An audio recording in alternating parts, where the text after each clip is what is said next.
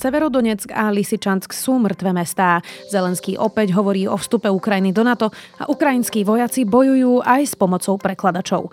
Je útorok 7. júna, moje meno je Zuzana Kovačič-Hanzelová a toto je všetko podstatné, čo sa dnes stalo vo vojne na Ukrajine. Na tomto dieli spolupracoval Lukáš Ondarčanin. Severodonetsk a Lysyčansk sú podľa ukrajinského prezidenta Volodymyra Zelenského mŕtve mestá. Delostrelectvo aj boje v uliciach ich podľa prezidenta takmer úplne zničili a v Severodonecku stále prebiehajú intenzívne boje. Kto má aktuálne prevahu v kontrole nad mestom, nie je jasné. Ukrajinský protiútok prelomili ruské jednotky po tom, čo do oblasti prišli posily zo separatistických republik. Justin Kramp, vojenský expert z bezpečnostnej poradenskej spoločnosti Sibyline pre BBC tvrdí, že boje na východe Ukrajiny aktuálne aktuálne pripomínajú prvú svetovú vojnu a boje v zákopoch. Rusko je rado, keď za 24 hodín dobije pole, vraví Kramp. Ak sa Rusku podarí obsadiť celú Luhanskú oblasť, sústredí sa na dobitie zvyšných miest na Donbase. Následne by sa mohla pozornosť Kremľu obrátiť na prístavné mesto Odesa či Záporožie v strede Ukrajiny.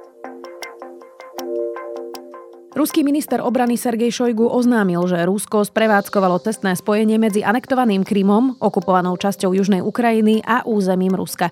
Pozemný koridor, ktorého súčasťou je aj zničený Mariupol, bol jedným z hlavných cieľov ruskej armády.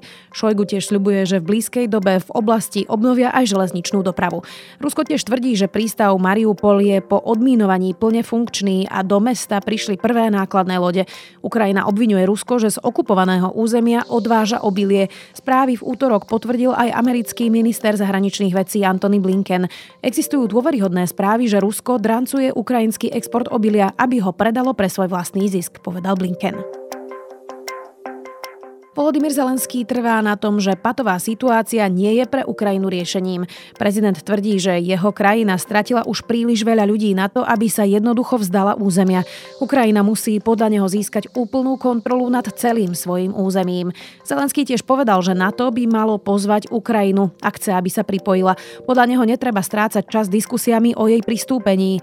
Práve možné členstvo Ukrajiny v Severoatlantickej aliancii je podľa Kremľa neakceptovateľné. Ukrajina pritom na začiatku konfliktu priznala, že členstvo v NATO je zrejme nereálny cieľ a Kiev sa bude usilovať len o prijatie do Európskej únie. Delegácia odborníkov Medzinárodnej agentúry pre atómovú energiu by mala navštíviť okupovanú jadrovú elektráreň v záporožskej oblasti. To sa nepozdáva ukrajinskej jadrovej spoločnosti Enerhoatom, podľa ktorej to legitimizuje prítomnosť okupantov a v podstate schváľuje všetky ich činy. Enerhoatom odmieta, že by delegáciu do Záporožia pozvali. Ich návšteva bude podľa Kieva možná až vtedy, keď Ukrajina opätovne získa kontrolu nad elektrárňou. Agentúra tvrdí, že elektráreň im prestala dodávať údaje o stave jadrového materiálu a preto je ich návšteva nevyhnutná. Ukrajinská armáda dostáva západné a moderné zbranie rýchlejšie, ako sa s nimi dokážu naučiť zaobchádzať. Napríklad vojaci v Chersonskej oblasti museli podľa denníka New York Times používať online prekladač, aby sa s anglickým návodom naučili, ako používať laserový diaľkomer na zameriavanie cieľov protitankových zbraní. Zložitejšie zbranie si pritom vyžadujú aj skutočné zaškolenie. S hufnicami Zuzana 2, ktoré Slovensko Ukrajine predá, sa už ukrajinskí vojaci u nás učia zaobchádzať. Nové raketové systémy HIMARS, ktoré by by mali Ukrajine dodať Spojené štáty, zase vie obsluhovať len niekoľko ukrajinských generálov. Tí následne budú školiť vojakov.